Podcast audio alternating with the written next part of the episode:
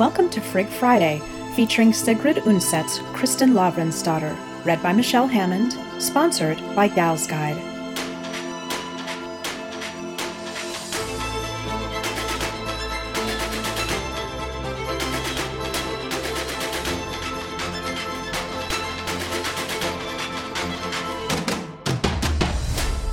Kristen Kristin Lavransdatter by Sigrid Undset, winner of the Nobel Prize in Literature.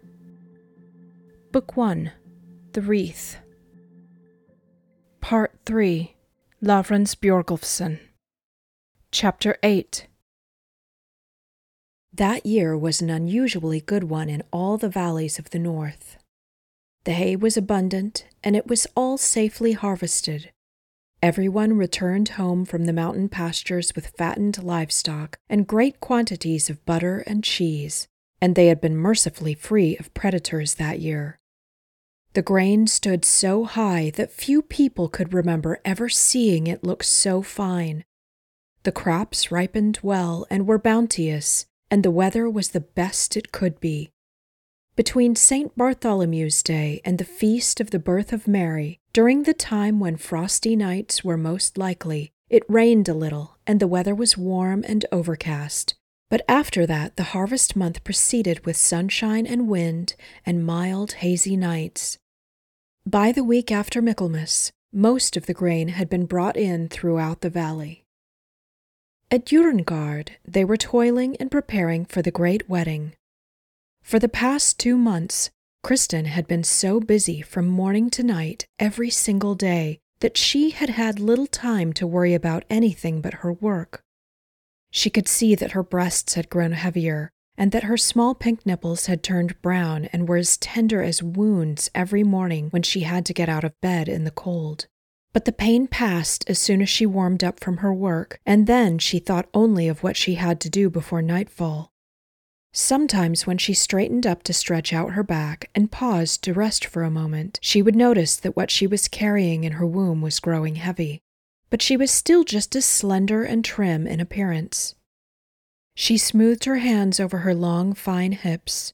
No, she didn't want to worry about it now. At times, she would suddenly think, with a prickling sense of longing, that in a month or two she would be able to feel life inside her. By that time, she would be at Husaby. Maybe Erlend would be pleased. She closed her eyes and bit down on her betrothal ring. She saw Erlend's face, pale with emotion, when he stood up in the high loft and spoke the betrothal vows in a loud, clear voice.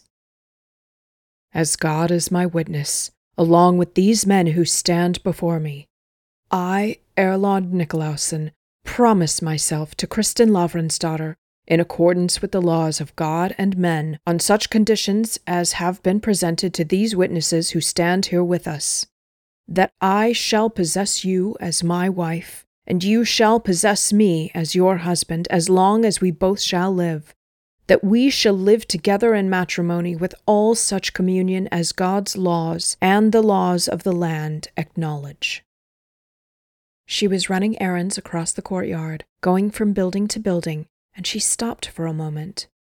The mountain ash was full of berries this year. It would be a snowy winter and the sun was shining over the pale fields where the sheaves of grain stood piled on poles. If only the weather would hold until the wedding. Lavrans held firm to his intention that his daughter should be married in a church. It was therefore decided that this would take place in the chapel at Sundbu. On Saturday, the bridal procession would ride over the mountains to Vaga. They would stay the night at Sundbu and the neighboring farms, and then ride back on Sunday after the wedding mass. On the same evening, after Vespers, when the Sabbath was over, the wedding would be celebrated and Lavrans would give his daughter away to Erlend, and after midnight, the bride and groom would be escorted to bed. On Friday, in the afternoon, Kristin was standing on the gallery of the high loft, watching the travelers who came riding from the north past the burned church on the hill. It was Erlend with all his groomsmen. She strained to distinguish him from the others. They were not allowed to see each other. No man could see her until she was led out in the morning wearing her bridal clothes. At the place where the road turned toward Jørundgaard, several women pulled away from the group. The men continued on toward Laugarbru, where they would spend the night. Kristin went downstairs to welcome the guests. She felt so tired after her bath, and her scalp ached terribly. Her mother had rinsed her hair in a strong lye solution to give it a bright sheen for the next day. Fru Åshild Gautas' daughter slipped down from her saddle into Lavrans' arms. How lissom and young she keeps herself, thought Kristin. Her daughter in law, Katrine, Sir Munan's wife, almost looked older than she did. She was tall and stout, her eyes and skin colorless.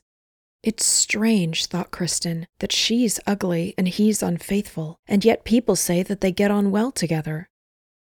Two of Sir Bard Paterson's daughters had also come, one of them married, the other not. They were neither ugly nor beautiful. They looked trustworthy and kind, but seemed quite reserved with strangers. Lavrans thanked them courteously for their willingness to honor this wedding, and for making the long journey so late in the fall. Erland was raised by our father when he was a boy, said the older sister, and she stepped forward to greet Kristin. Then two young men came trotting briskly into the courtyard. They leaped from their horses and ran laughing toward Kristin, who dashed into the house and hid. They were Trond Gjesling's young sons, handsome and promising boys. They brought with them the bridal crown from Sundbu in a chest. Trond and his wife wouldn't come to Jørundgaard until Sunday after the Mass. Kristin had fled into the hearth room, and Fru Åshild had followed. She placed her hands on Kristin's shoulders and pulled her face down to her own for a kiss. I'm glad that I shall see this day, said Fru Åshild. She noticed, as she held Kristin's hands, how gaunt they had become. She saw that the bride had also grown thin, but her bosom was full. All the lines of her face had become leaner and more delicate than before. In the shadow of her thick, damp hair, her temples seemed slightly hollowed. Her cheeks were no longer round, and her fresh complexion had faded. But Kristin's eyes had grown much larger and darker. Fru Åshild kissed her again. I see you've had much to struggle with, Kristin, she said. I'll give you something to drink tonight so you'll be rested and fresh in the morning. Kristin's lips began to quiver. Hush, said Fru Åshild, patting her hand. I'm looking forward to dressing you in your finery. No one will ever see a lovelier bride than you shall be tomorrow. Lavrans rode over to Laugarbru to dine with his guests who were staying there. The men could not praise the food enough. A better Friday supper could not be had even in the richest cloister. There was rye flour porridge, boiled beans, and white bread, and the fish that was served was trout, both salted and fresh, and long strips of dried halibut.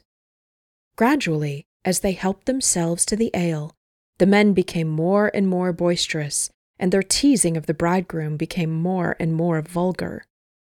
All of Erlend's groomsmen were much younger than he was. His own peers and friends had all become married men long ago. Now the men joked about the fact that he was so old and would lie in the bridal bed for the first time. Some of Erlend's older kinsmen, who were still rather sober, were afraid that with each new word uttered, the talk might shift to subjects that would be better left untouched. Sir Bard of Hestnes kept an eye on Lavrans.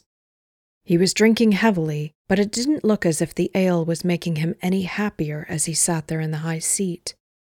His face grew more and more tense as his gaze grew stonier. But Erlend, who was sitting to the right of his father in law, parried the teasing merrily and laughed a good deal. His face was red and his eyes sparkled.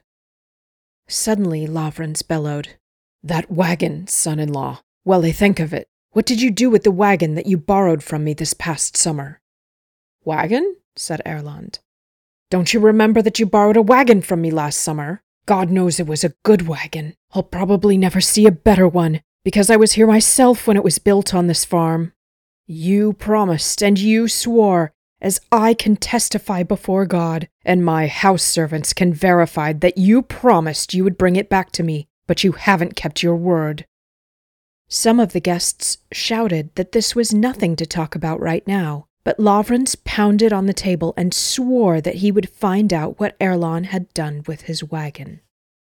Oh, it's probably still at the farm on the headland, where we took the vote out to Vuy, said Erlend indifferently. I didn't think it was so important. You see, father in law, it was a long and arduous journey with the cartload through the valleys, so by the time we reached the fjord, None of my men had a mind to travel the whole way back with the wagon and then over the mountains north to Nidaros. So I thought it could wait for the time being. No, may the devil seize me right here where I'm sitting if I've ever heard the likes of this, Lavrans interrupted him. What kind of people do you employ in your household? Is it you or your men who decide where they will or will not go? Erlend shrugged his shoulders. It's true that many things have not been as they should be in my home. The wagon will be sent back south to you when Kristin and I journey that way. My dear father in law, he said with a smile, putting out his hand, you must know that now everything will be different, and I will be too, now that Kristin will be coming home as my wife. The matter of the wagon was unfortunate, but I promise you, this will be the last time you shall have reason to complain about me. Dear Lavrans, said Bard Paterson, Reconcile yourself with him over this paltry matter. A paltry matter or a great one, began Lavrans. But then he stopped himself and shook hands with Erlend. Soon afterward he left, and the guests at Laugarbru went to find their beds for the night. On Saturday before noon, the women and maidens were busy in the old loft, some were making up the bridal bed, while others were helping the bride to finish dressing. Ragnfrid had chosen this building for the bridal house because it was the smallest of the lofts. They could house many more guests in the new loft over the storeroom, and it was the bedchamber they had used themselves in the summertime when Kristin was small, before Lavrans had built the high loft house, where they now lived both summer and winter. But the old storehouse was undoubtedly also the loveliest building on the farm, ever since Lavrans had had it rebuilt. It had been in a state of disrepair when they moved to Jørundgaard.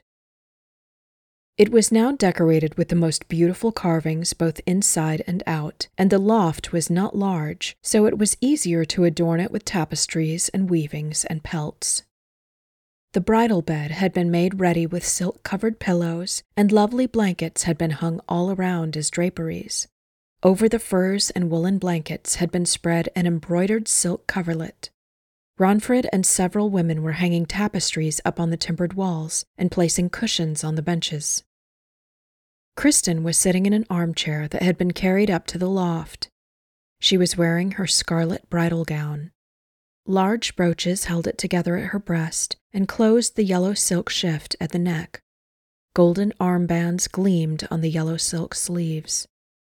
A gilded silver belt had been wrapped three times around her waist, and around her neck and on her bosom lay necklace upon necklace, and on top of them all lay her father's old gold chain with the large reliquary cross. Her hands, which lay in her lap, were heavy with rings. Fru Åshild ah was standing behind her chair, brushing out Kristin's thick golden brown hair. Tomorrow you will wear it loose for the last time, she said with a smile, winding around Kristin's head the red and green silk cords that would support the crown. Then the women gathered around the bride. Ragnfrid and Gyrid of Skog brought over from the table the great bridal crown of the Gjesling family. It was completely gilded the tips alternated between crosses and clover leaves, and the circlet was set with rock crystals. They pressed it down onto the bride's head. Ragnfrid was pale, and her hands shook as she did this. Kristin slowly rose to her feet. Jesus, how heavy it was to bear all that silver and gold. Then Fru Åshild took her by the hand and led her forward to a large water basin while the bridesmaids threw open the door to let in the sun and brighten up the loft. Look at yourself now, Kristin, said Fru Åshild, and Kristin bent over the basin. she saw her own face rise up, white from the water. It came so close that she could see the golden crown above. So many light and dark shadows played all around her reflection. There was something she was just about to remember, and suddenly she felt as if she would faint away. She gripped the edge of the basin. Then Fru Åshild placed her hand on top of hers and dug in her nails so hard that Kristin came to her senses. The sound of lure horns came from the bridge. People shouted from the courtyard that now the bridegroom had arrived with his entourage. The women led Kristin out onto the gallery. The courtyard was swarming with horses, magnificently bridled, and people in festive dress. Everything glittered and gleamed in the sun. Kristin stared past everything out toward the valley. Her village lay bright and still beneath a thin, hazy blue mist and out of the mist towered the mountains, gray with scree and black with forests, and the sun poured its light down into the basin of the valley from a cloudless sky. She hadn't noticed it before, but all the leaves had fallen from the trees, and the groves shone silver gray and naked. Only the alder thicket along the river still had a little faded green in the crowns of the trees, and a few birches held on to some pale yellow leaves at the very tips of their branches. But the trees were almost bare, except the mountain ash, which was still shining with brownish red foliage surrounding the blood red berries. In the still, warm day, the acrid smell of autumn rose up from the ash colored blanket of fallen leaves spread all around. If not for the mountain ash trees, it might have been springtime, except for the silence, because it was autumn quiet. So quiet. Every time the lure horn ceased, no sound was heard from the village but the clinking of bells from the fallow and harvested fields where the cattle were grazing. The river was small and low, and it flowed so quietly it was nothing more than tiny currents trickling between the sandbars and the heavy shoals of white stones worn smooth. No streams rushed down the slopes. It had been such a dry autumn. There were glints of moisture all over the fields, but it was only the dampness that always seeped up from the earth in the fall, no matter how hot the day or how clear the sky. The throng of people down in the courtyard parted to make way for the bridegroom's entourage. The young groomsmen rode forward. There was a ripple of excitement among the women on the gallery. Fru Åshild was standing next to the bride. Be strong now, Kristin, she said. It won't be long before you are safely under the wimple of a married woman. Kristin nodded helplessly. She could feel how terribly pale her face was. I'm much too pale a bride, she murmured. You are the loveliest bride, replied Åshild. And there's Erlend. It would be hard to find a more handsome pair than the two of you. Erlend rode forward beneath the gallery. He leaped from his horse, agile and unhampered by the heavy drapery of his clothing. Kristin thought he was so handsome that her whole body ached. He was dressed in dark attire a silk surcoat, pale brown interwoven with a black and white pattern, ankle length and slit at the sides. Around his waist he wore a gold studded belt, and on his left hip a sword with gold on the hilt and scabbard.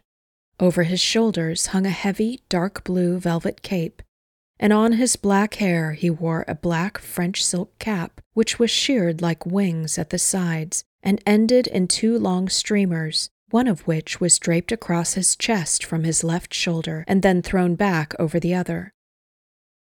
Erlend greeted his bride, went over to her horse, and stood there with his hand on the saddle bow as Lavrans climbed the stairs.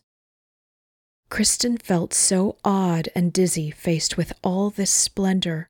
Her father seemed a stranger in the formal green velvet surcoat that reached to his ankles but her mother's face was ashen white beneath the wimples she wore in her red silk dress. Ragnfrid came over and placed the cloak around her daughter. Then Lavrans took the bride's hand and led her down to Erlend, who lifted her up onto her horse and then mounted his own.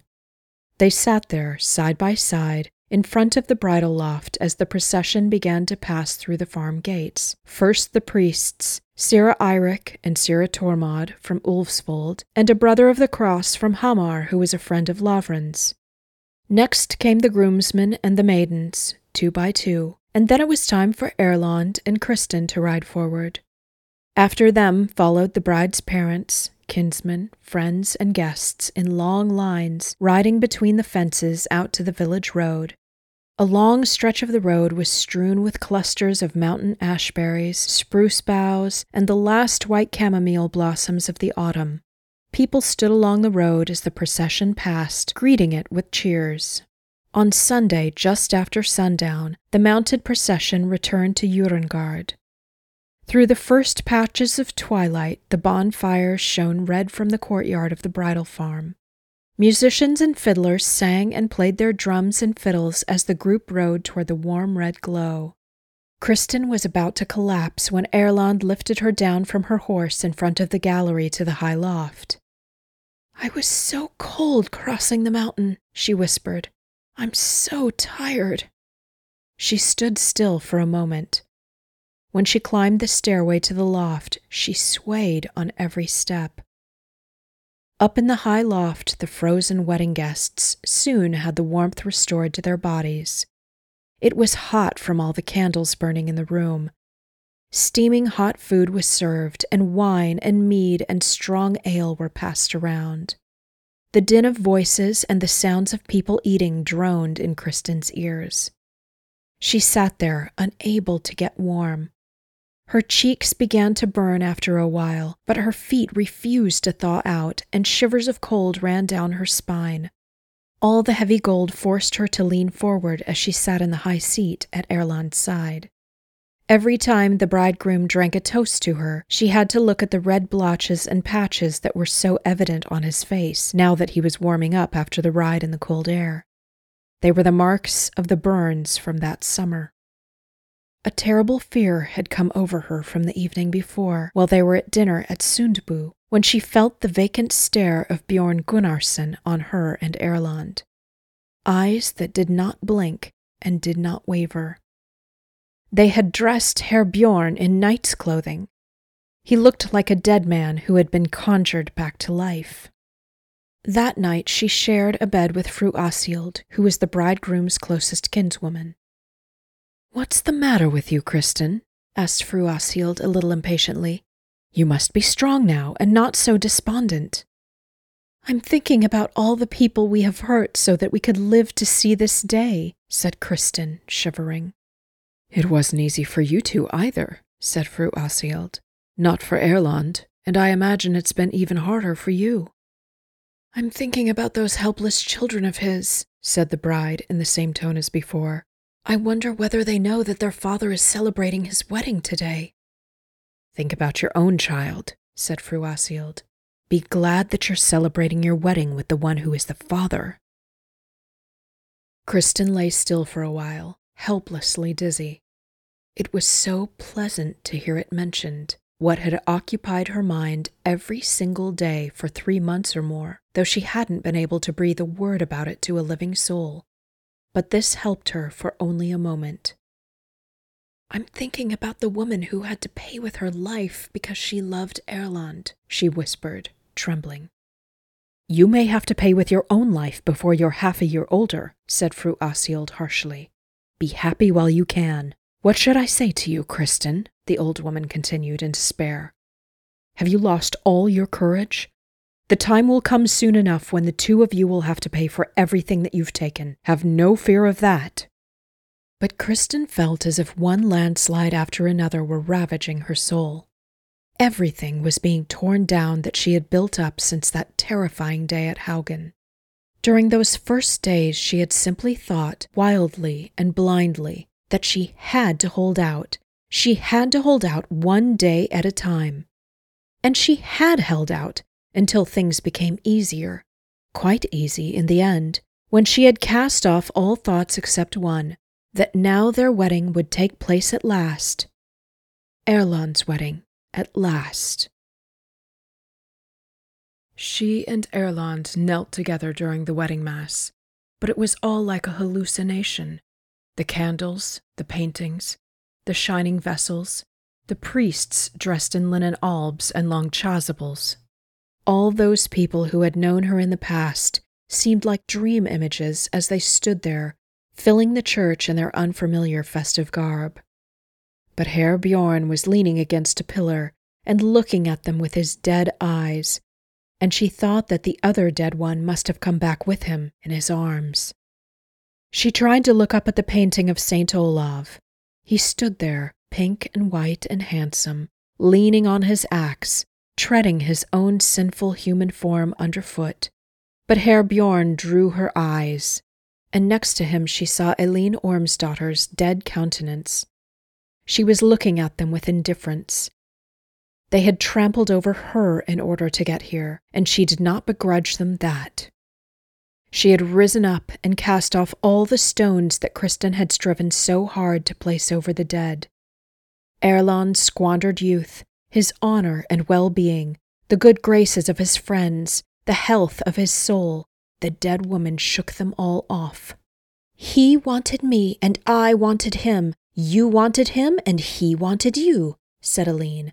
I had to pay, and he must pay, and you must pay when your time comes. When the sin is consummated, it will give birth to death. Kristin felt that she was kneeling with Erlend on a cold stone. He knelt with the red singed patches on his pale face. She knelt beneath the heavy bridal crown and felt the crushing, oppressive weight in her womb, the burden of sin she was carrying. She had played and romped with her sin, measuring it out as if in a child's game. Holy Virgin! Soon it would be time for it to lie fully formed before her, looking at her with living eyes, revealing to her the brands of her sin, the hideous deformity of sin, striking hatefully with the misshapen hands at his mother's breast. After she had borne her child, after she had seen the marks of sin on him and loved him the way she had loved her sin, then the game would be played to the end. Kristin thought, what if she screamed now so that her voice pierced through the song and the deep droning male voices and reverberated out over the crowd? Would she then be rid of Eline's face? Would life appear in the dead man's eyes? But she clenched her teeth together. Holy King Olaf, I call to you. Among all those in heaven, I beg you for help, for I know that you loved God's righteousness above all else. I beseech you to protect the innocent one who is in my womb. Turn God's anger away from the innocent, turn it toward me. Amen, in the precious name of the Lord. My children are innocent, said Eline. yet there is no room for them in a land where Christian people live. Your child was conceived out of wedlock just as my children were.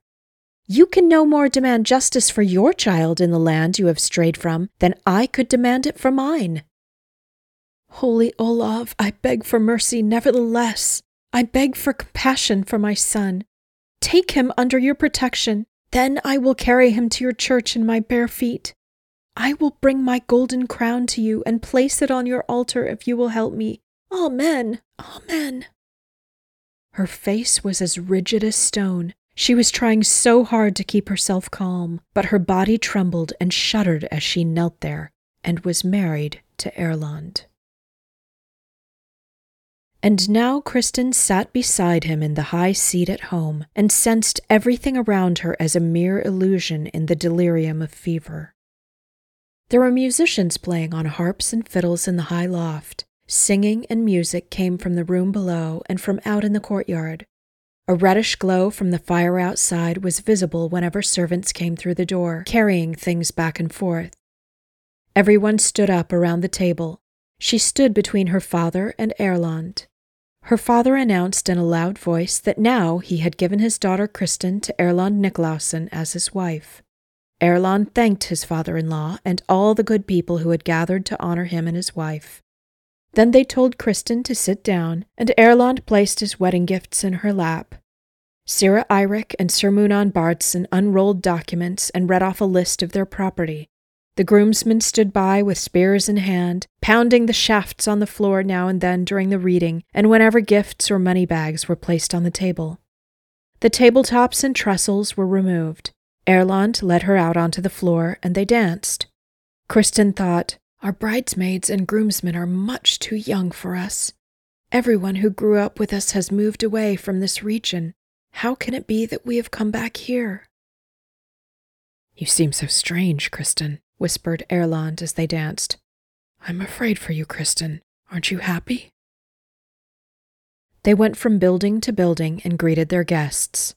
All the rooms were filled with many candles, and people were drinking and singing and dancing everywhere. Kristin felt as though everything was so unfamiliar at home, and she had lost all sense of time. The hours and the images flowed around each other, oddly disconnected. The autumn night was mild. There were fiddlers in the courtyard, too, and people dancing around the bonfire. They shouted that the bride and groom must also do them the honor, so Kristin danced with Erlend in the cold, dew laden courtyard. That seemed to wake her up a little, and her head felt clearer. Out in the darkness, a light band of fog hovered over the rushing river. The mountains stood pitch black against the star strewn sky. Erlend led her away from the dance and crushed her to him in the darkness beneath an overhanging gallery. I haven't even told you that you're beautiful. So beautiful and so lovely. Your cheeks are as red as flames. He pressed his cheek against hers as he spoke. Kristin, what's the matter? I'm just so tired, so tired, she whispered in reply. Soon we'll go in and sleep, said the bridegroom, looking up at the sky. The Milky Way had swung around and was stretching almost due north and south. Do you know we've never spent a whole night together except that one time when I slept with you in your bedchamber at Skog? Some time later, Sira Eirik shouted across the courtyard that now it was Monday, and then the women came to lead the bride to bed. Kristin was so tired that she hardly had the energy to resist, as she was supposed to do for the sake of propriety. She let herself be led out of the loft by Fru Åshild and Gyrid of Skog. The groomsmen stood at the foot of the stairs with burning tapers and drawn swords. They formed a circle around the group of women and escorted Kristin across the courtyard up to the old loft. The women removed her wedding finery piece by piece and laid it aside. Kristin noticed that at the foot of the bed was draped the violet blue velvet dress that she would wear the next day, and on top of it lay a long, finely pleated, snow white linen cloth. This was the wimple that married women wore, and that Erland had brought for her. Tomorrow she would bind up her hair in a bun and fasten the cloth over it.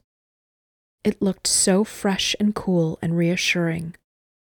Finally, she stood before the bridal bed in her bare feet, bare armed, dressed only in the ankle length golden yellow silk shift.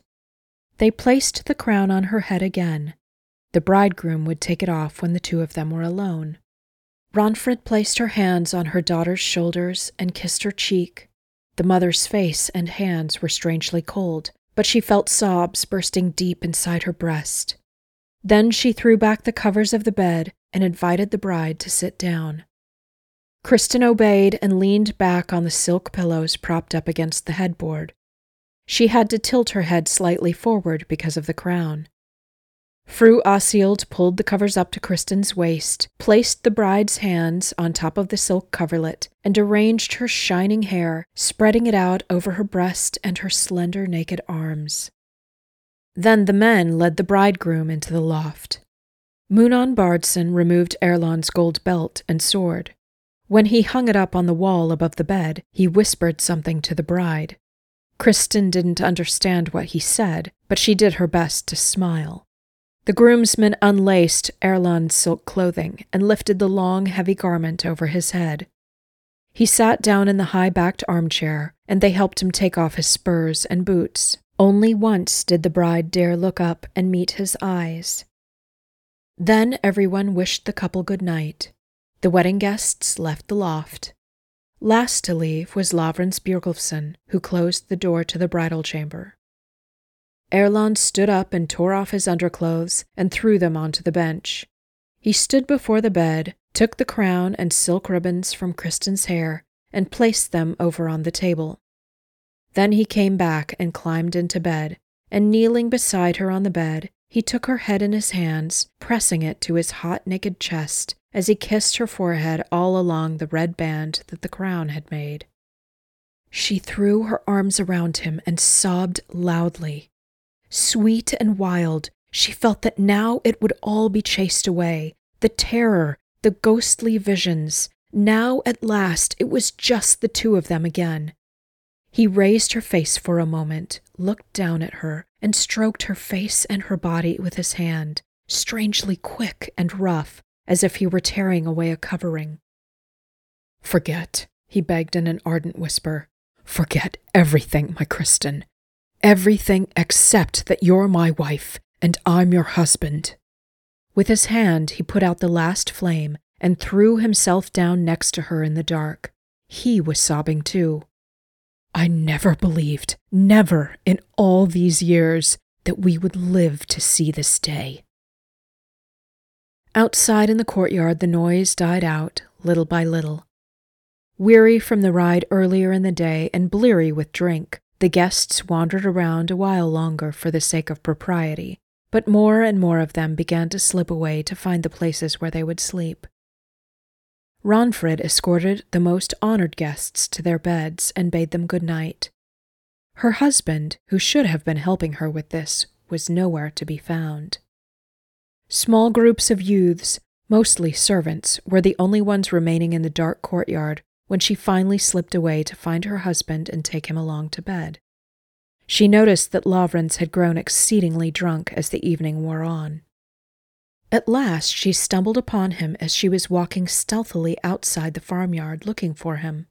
He was lying face down in the grass behind the bathhouse. Fumbling in the dark, she recognized him. Yes, it was him. She thought he was sleeping, and she touched his shoulder, trying to pull him up from the ice cold ground, but he wasn't asleep, at least not completely. What do you want? he asked, his voice groggy. You can't stay here, said his wife. She held on to him, for he was reeling as he stood there. With her other hand, she brushed off his velvet clothes. It's time for us to go to bed too, husband. She put her hand under his arm and led the staggering man up toward the farm. They walked along behind the farmyard buildings. You didn't look up, Ragnfrid, when you sat in the bridal bed wearing the crown, he said in the same voice. Our daughter was less modest than you were. Her eyes were not as shy when she looked at her bridegroom. She has waited for him for three and a half years, said the mother quietly. After that, I think she would dare to look up. No, the devil take me if they've waited, shouted the father, and his wife hushed him, alarmed. They were standing in the narrow lane between the back of the latrine and the fence. Lavrans slammed his fist against the lower timber of the outhouse. I put you here to suffer ridicule and shame, you timber. I put you here so the muck would devour you. I put you here as punishment because you struck down my pretty little maiden. I should have put you above the door of my loft and honored and thanked you with decorative carvings because you saved her from shame and from sorrow, for you caused my Ulfhild to die, an innocent child. He spun around, staggered against the fence, and collapsed against it with his head resting on his arms as he sobbed uncontrollably, with long, deep moans in between. Lavrans, Lavrans, but she could not console him. Husband! Oh, I never, never, never should have given her to that man. God help me, I knew it all along. He has crushed her youth and her fair honor. I refuse to believe it. No, I could not believe such a thing of Kristin, but I knew it all the same. Even so, she is too good for that weak boy who has shamed both her and himself. I shouldn't have given her to him. even if he had seduced her ten times, so that now he can squander more of her life and happiness. What else was there to do? said Ragnfrid in resignation. You could see for yourself that she was already his. Yes, but I didn't need to make such a great fuss to give Erlend what he had already taken himself, said Lavrans. It's a fine husband she has won, my Kristin. He yanked at the fence. Then he wept some more. Ragnfrid thought he had grown a bit more sober, but now the drink took the upper hand again. As drunk as he was, and as overcome with despair, she didn't think she could take him up to the hearth room where they were supposed to sleep. It was filled with guests. She looked around. Nearby was a small barn where they kept the best hay for the horses during the spring farm work. She walked over and peered inside. No one was there. Then she led her husband inside and shut the door behind them. Ragnfrid piled the hay up all around and then placed their capes over both of them. Lavrans continued to weep off and on, and occasionally he would say something, but it was so confused that she couldn't understand him. After a while, she lifted his head into her lap. My dear husband, since they feel such love for each other, maybe everything will turn out better than we expect. Lavrans, who now seemed more clear headed, replied, gasping, Don't you see? He now has complete power over her. This man who could never restrain himself. She will find it difficult to oppose anything that her husband wishes. And if she is forced to do so one day, then it will torment her bitterly, that gentle child of mine. I don't understand any longer why God has given me so many great sorrows. I have striven faithfully to do His will. Why did He take our children from us, Ragnfrid, one after the other? First our sons, then little Ulfhild, and now I have given the one I love most dearly, without honor, to an unreliable and imprudent man. Now we have only the little one left, and it seems to me unwise to rejoice over Ramborg until I see how things may go for her. Ragnfrid was shaking like a leaf. Then she touched her husband's shoulder. Lie down, she begged him. Let's go to sleep. And with his head in his wife's arms, Lavrans lay quietly for a while, sighing now and then, until finally he fell asleep. It was still pitch dark in the barn when Ragnfrid stirred. She was surprised she had slept at all. She put out her hand. Lavrans was sitting up with his hands clasped around his knees. Are you already awake? she asked, astonished. Are you cold? No, he replied, his voice hoarse, but I can't sleep any more. Is it Kristin you're thinking about? asked Ragnfrid. It may turn out better than we think, Lavrans, she told him again. Yes, that's what I'm thinking about, said her husband. Well, well, maiden or wife, at least she lay in the bridal bed with the one she had given her love to. Neither you nor I did that, my poor Ragnfrid. His wife gave a deep, hollow moan. She threw herself down next to him in the hay. Lavrans placed his hand on her shoulder. But I could not, he said with fervor and anguish. No, I could not act toward you the way you wanted me to, back when we were young. I'm not the kind of man. After a moment, Ragnfrid murmured, in tears, We have lived well together all the same, Lavrans, all these years. So I too have believed, he replied gloomily. His thoughts were tumbling and racing through his mind.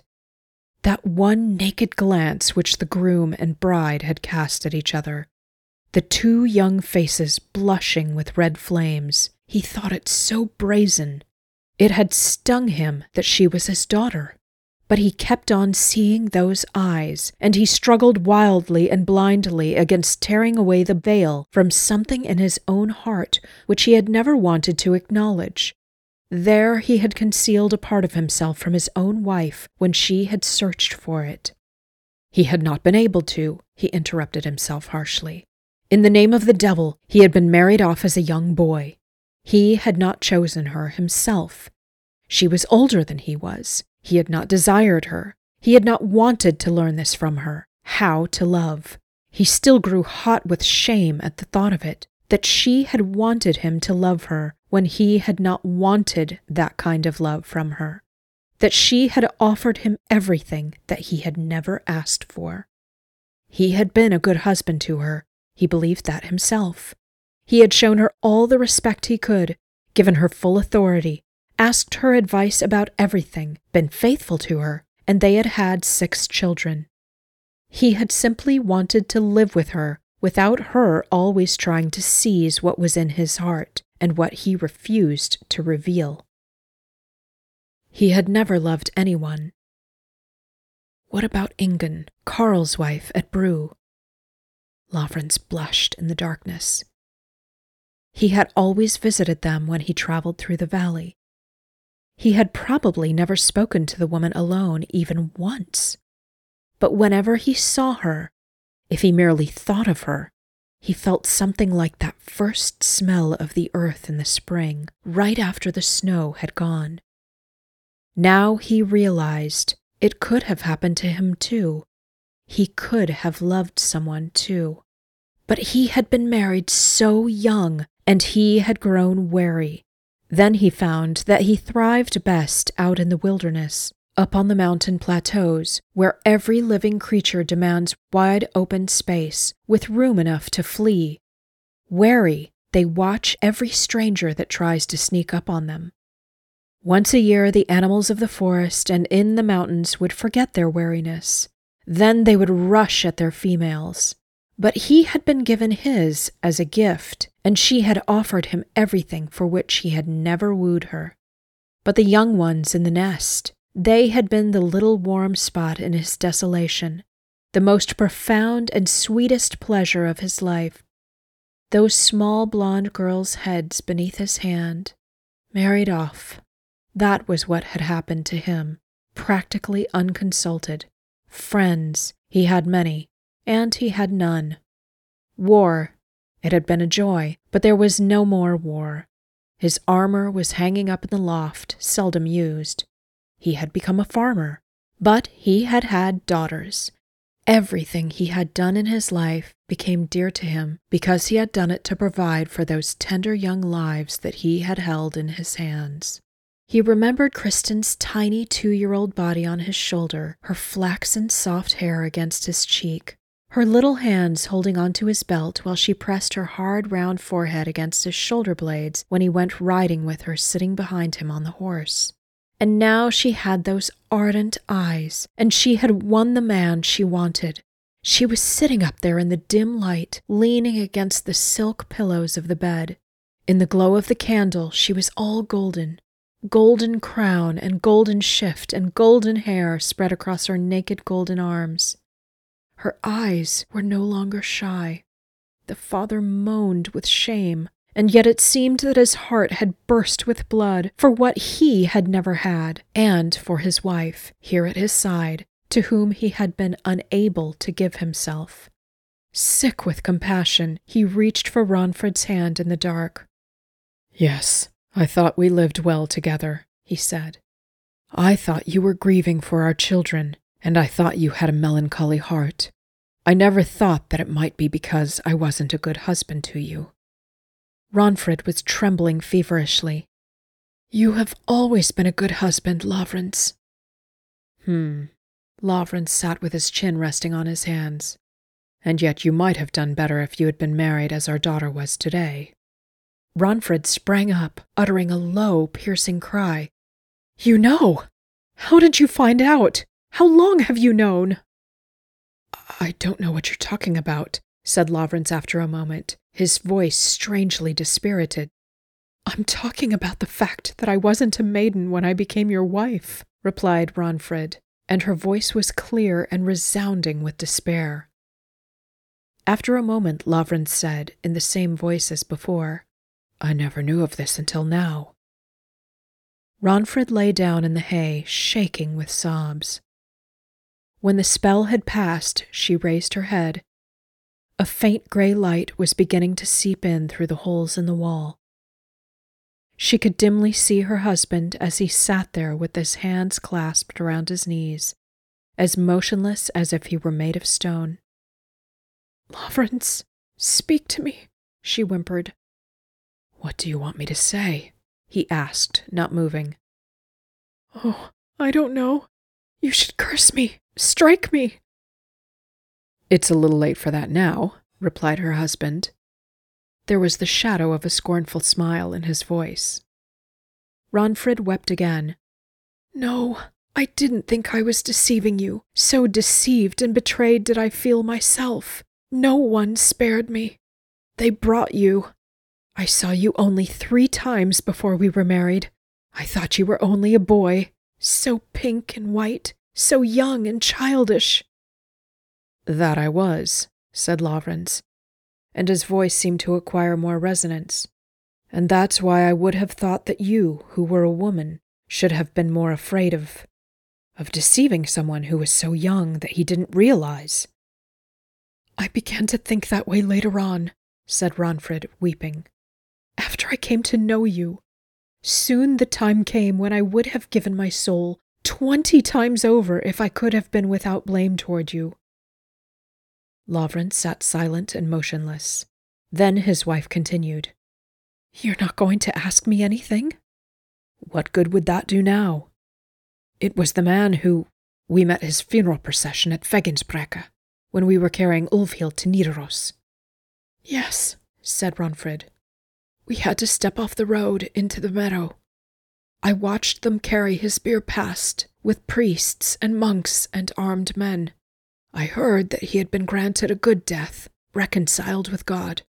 As we stood there with Ulfhild's litter between us, I prayed that my sin and my sorrow might be placed at his feet on that last day. Yes, no doubt you did, said Lavrans, and there was that same shadow of scorn in his quiet voice. You don't know everything, said Ragnfrid, cold with despair. Do you remember when he came out to visit us at Skog that first winter after we were married? Yes, said her husband. When Bjorgulf was struggling with death. Oh, no one had spared me. He was drunk when he did it to me. Later, he said that he had never loved me. He didn't want me. He told me to forget about it. My father didn't know about it. He didn't deceive you. You must never believe that. But Trond, my brother and I were the dearest of friends back then, and I complained to him. He tried to threaten the man into marrying me, but he was only a boy, so he lost the fight. Later, he advised me not to speak of it and to take you. She sat in silence for a moment. When he came out to Skog, a year had passed, and I didn't think much about it any more, but he came to visit. He said that he regretted what he had done, that he would have taken me then if I hadn't been married, that he was fond of me. So he said. God must judge whether he spoke the truth. After he left, I didn't dare go out on the fjord. I didn't dare because of the sin, not with the child. And by then I had. By then I had begun to love you so. She uttered a cry as if in the wildest torment. Her husband turned his head toward her. When Bjorgulf was born, Ragnfrid went on, Oh, I thought I loved him more than my own life. When he lay there struggling with death, I thought, if he perishes, I will perish too. But I did not ask God to spare the boy's life. Lavrans sat for a long time before he asked, his voice heavy and dead. Was it because I wasn't his father? I didn't know whether you were or not, said Ragnfrid, stiffening.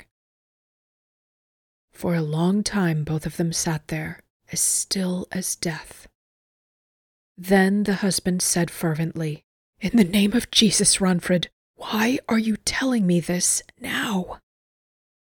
Oh, I don't know. She wrung her hands so hard that her knuckles cracked. So that you can take vengeance on me, chase me away from your manor. Do you think that would help me? His voice was shaking with scorn. What about our daughters? he said quietly. Kristin, and the little one. Ragnfrid said nothing for a moment. I remember how you judged Erlend Nikulaussøn, she murmured. So how will you judge me? A long, icy shiver rippled through the man's body, releasing some of his stiffness. You have now, we have now lived together for almost twenty seven years. It's not the same thing as with a man who's a stranger.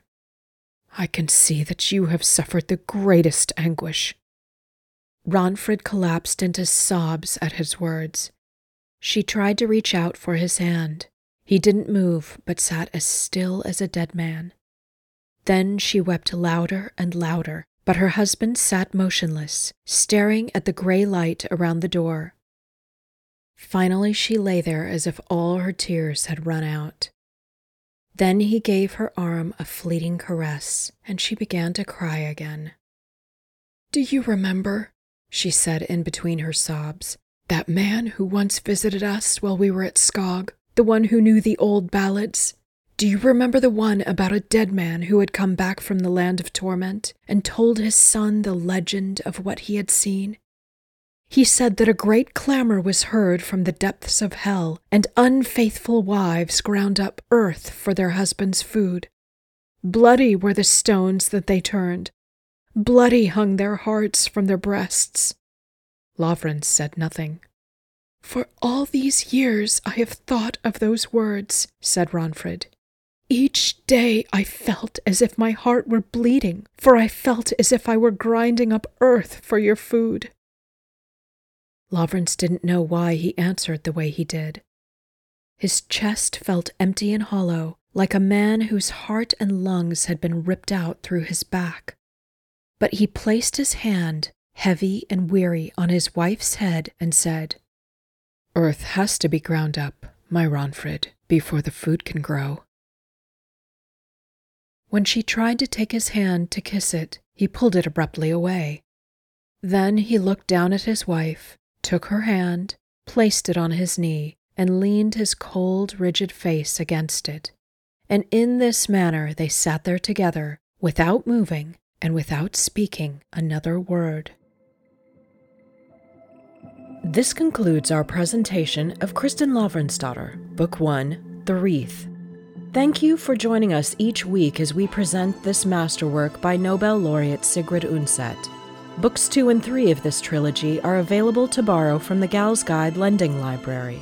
Please join us again next week for a roundtable discussion as a gang of Gals Guide book aficionados discusses this book, the author, and audio recording in general.